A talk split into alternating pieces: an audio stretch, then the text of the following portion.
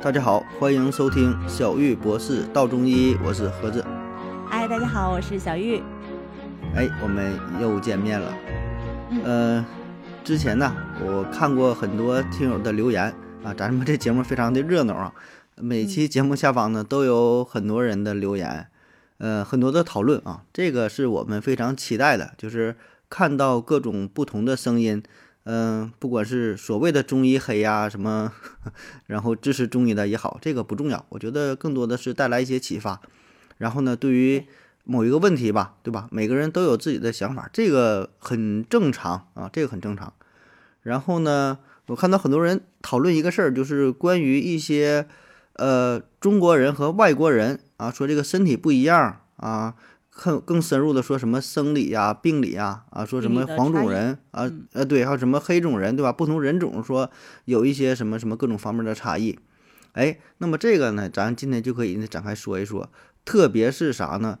关于中国人和外国人啊坐月子这个事儿，我觉得这个是可以说是最明显的一个差异性的表现。嗯。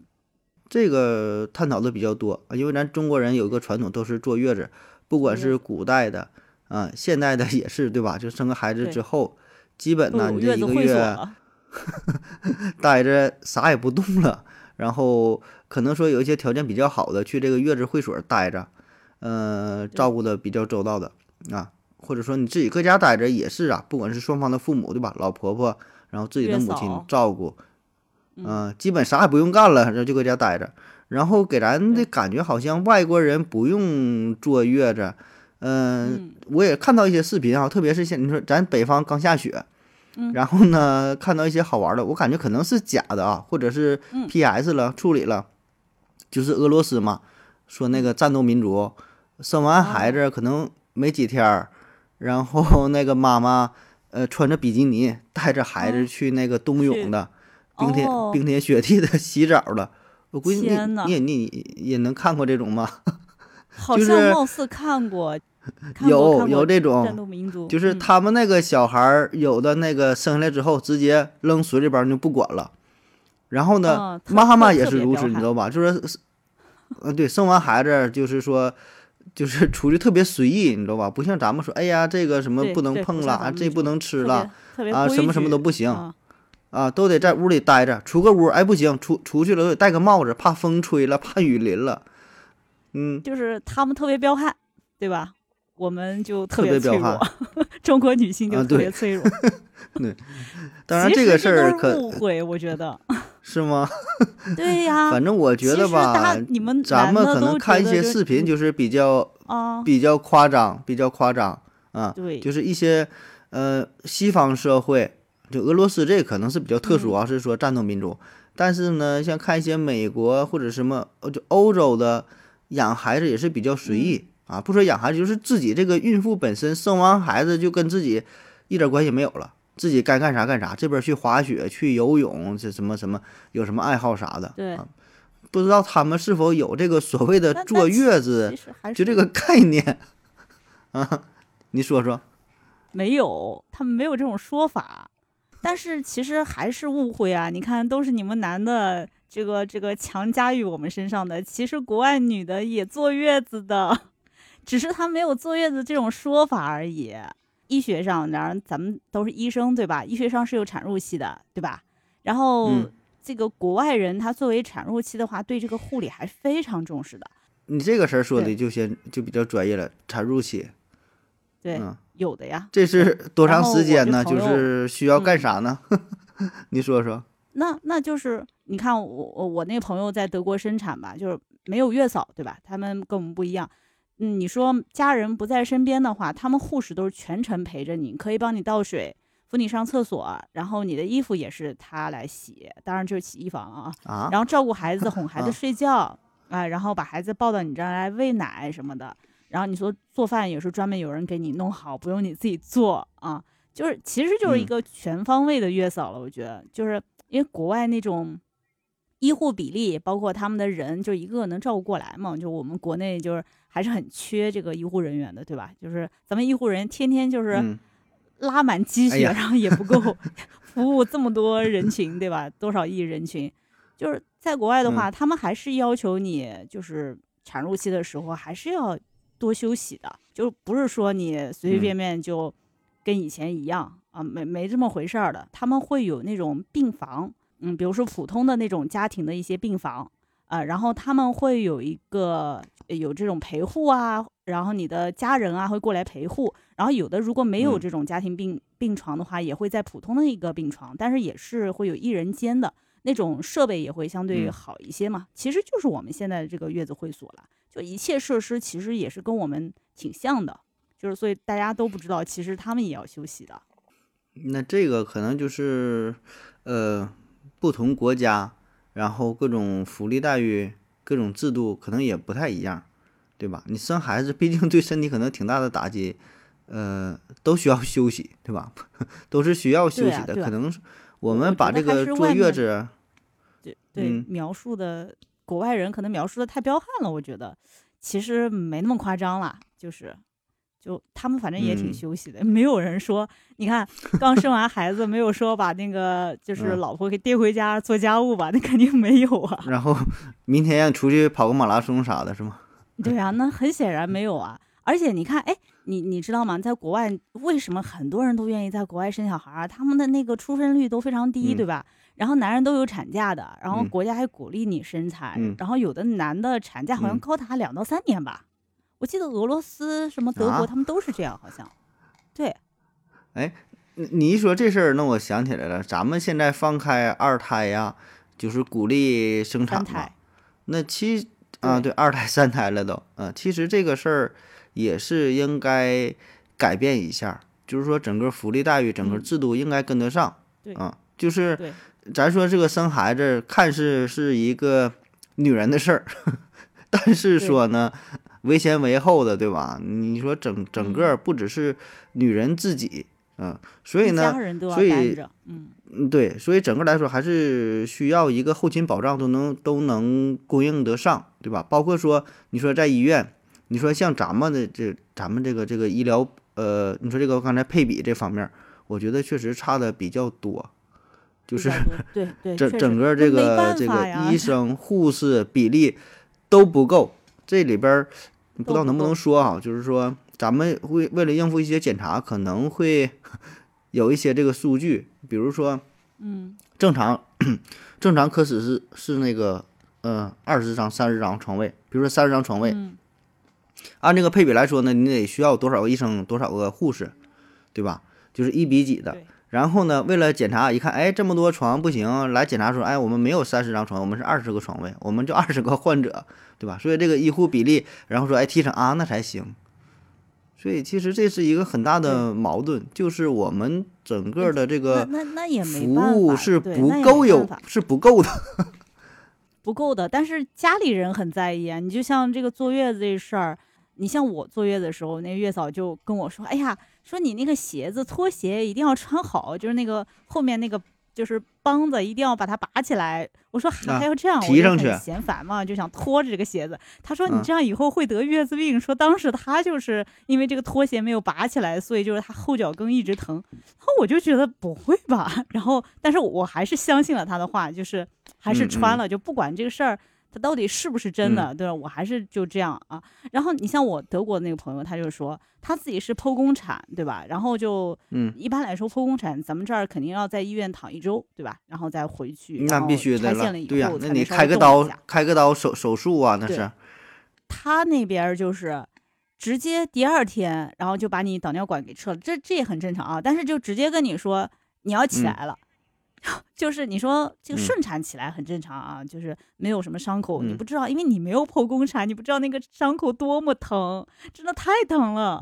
然后那个线扯在那边，然后他说他当时都崩溃了，但是就是有护士啊，还有的老护士啊，都一起来就有点威逼利诱他嘛，就说哎呀，你这样子早一点运动啊，会对你的伤口恢复有好处啊，你这样对宝宝也有好处啊，就是说一大堆。就是反正恩威并施的那种感觉，他就被几个人架起来了，然后就当时走的时候都要崩溃了。哎，不过后来慢慢好像说，哎，确实是恢复快一些，他自己就觉得。然后后来他德国那边的朋友去看他的时候说，哎，好像你这个恢复挺好的，就不太像剖宫产，好像就像这个顺产的一样的那种感觉啊。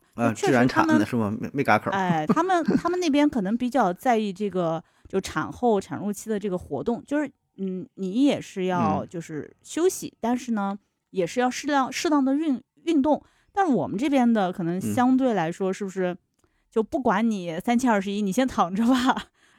就是害怕你万一出了什么事儿啊，对吧？能帮你多包办一些就包办一些。那这个就是也是家庭会比较好的，会比较和谐的，父母会比较关爱的人是这样啊。那有的不关爱的，可能就什么老婆婆嫌你生的是一个什么女孩啊，这种重男轻女的这种戏码也会出来，对吧？在咱们国家也会出现，所以就是很多女性还会得产后抑郁症，对吧？但是像在国外的话，他们也很重视这个精神上的啊。给你鼓励啊，让你多运动，就是他们会比较关注你自我的一个成长，我感觉是这样。就是我们这边是相对有点极端了，就是要么就是哎呀你什么也不做，你就是孩子，你刚生完孩子，你也是个孩子，对吧？哎，什么我就给你包办，要么就是你如果没给我生的好或者怎么样，我啥也不管你，就是任你自由发展，然后你抑郁症我也不管你，我感觉好像就是有点点极端这种。你说这个事儿，我能明白你这个道理啊，就是说，你看啊，就是我们就是生孩子吧，可能跟过去这个封建的思想也有一定的关系。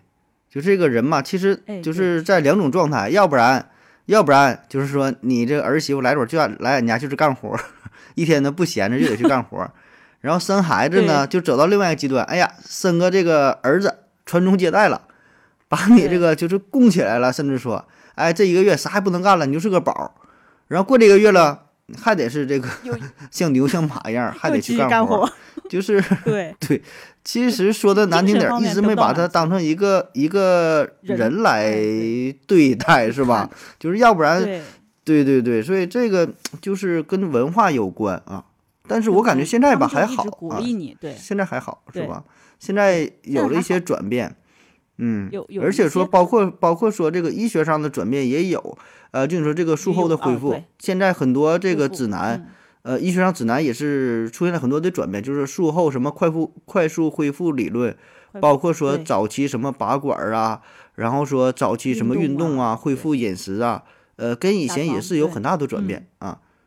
对，你像以前咱们外科的观点也是术后恢复，开刀手术啊，躺着休息说一周他休息一天，然后吃的东西怎么地的，对吧？然后怎么各种管路的管理，现在的观念开始转变，就是说早期恢复，让你更像是一个正常人这样去生活，就是说这个手术给你的打击可能也没有这么大啊，甚至是对吧？特别是生个孩子，可能这跟其他一些疾病来说，修复嘛，哎，自己恢复，所以我觉得这里边可能说。涉及的方面很多，文化的差异，然后说什么人种啊，什么说生活习惯，对，也会有一点。你想那个人种还是有差异的啊！你想想看，咱们中国的足球，对吧？这个和体制是不是有关系啊？啊，扯远了。你看、哎、这个话题可就大了啊！对，不敢扯，省得被下线了啊。然后你像国外人，他们平时就吃的高热量啊，就是这种高蛋白的饮食，对吧？他们本身就是身体这么多年、确实是比较强壮的。那你看我们古代那个时候啊，条件多差了，对吧？你说那个有人。缺营养的，有时候你看50、60年代，我们妈妈、爸爸那辈的，我感觉就挺瘦的那个年代，真没有，哎，挺瘦的。然后现在呢，又老了以后，就拼命的开始吃了，有人得3高，哎，就是其实现在就是我觉得我们这个年纪的人坐月子或者是产妇啊，其实还好，我觉得就是。你像80、90年代的这个，就是这帮孩子啊，现在已经是中流砥柱了。其实他们的身体条件还可以的，对吧？也没有说从小缺少什么吃什么营养素，其实也不缺。所以就是，我觉得他们也不会说坐月子到很虚的地步，需要完全的进补啊之类的。我觉得现在有很多人还是一句话，就是吃太多了，然后就堵得慌。对吧？所以他认为可能大实有雷状嘛，就是其实你是很实的、很堵的，但是你自己表现出来的是虚的状，你就以为自己虚，然后就拼命的补，然后越补越倒霉。就现在的这种条件跟以前肯定是不一样了。你像国外人，他们也是啊，你看圣经当中之前也是说。就是生孩子也是需要修养的，对吧？就可见在那个时候环境当中，中世纪也好，之前也好，他们的环境也会相对差一些，营养也会相对差一些，但需要补也很正常。哎，对，所以就我觉得，就现在时代变化了，我们就还是需要互相去学习一下，来科学的去看待这个坐月子这事儿，也不是说很极端，就外国人是不休息的，就直接上工，没这回事儿，对吧？没这么极端，但是呢，他们就是也是及早的去动一动，对吧？然后去恢复恢复，然后呢，就帮孩子去做一些事情啊啊，不会说就你完全就让月嫂做，或者是就躺平那种。嗯，明白。所以这个吧，就是可能还是我们受到更多的是一种文化上的影响，对吧？就是看到什么西方说如何如何怎么地啊，这个也没有说哪个就绝对好，哪个绝对不好。而且我觉得现在年轻人观念也是发生了很多转变。我的很多朋友也是，我去就是生孩子嘛，然后去人看望一下，哎，人家顺产啥的，第二天下地啊溜达啥的也挺好啊，然后也会背着那个老婆婆，背着她的母亲，自己该吃雪糕啊，喝什么饮料啥的也喝，也没有说怎么怎么地的。然后下点什么鲫鱼汤啊，什么什么大补汤，然后都让他爱人喝了，啊，这玩意儿真难喝，一点盐也不放，对吗？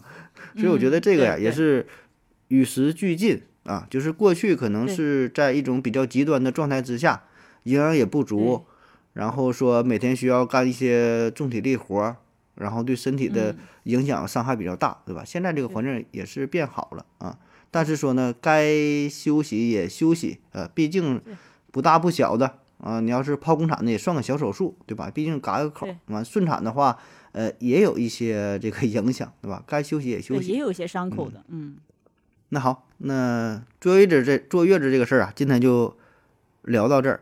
哎，那说到这个坐月子吧，那还有一个小问题就是，有一个算是流言，算是什么传言，有一种说法说这个坐月子期间不能洗头啊。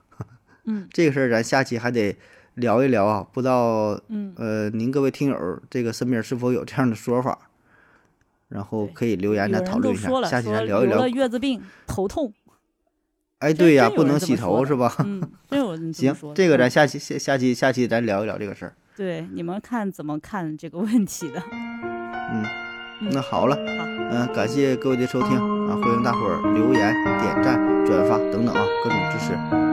欢迎支持小玉博士到中医，谢谢大家。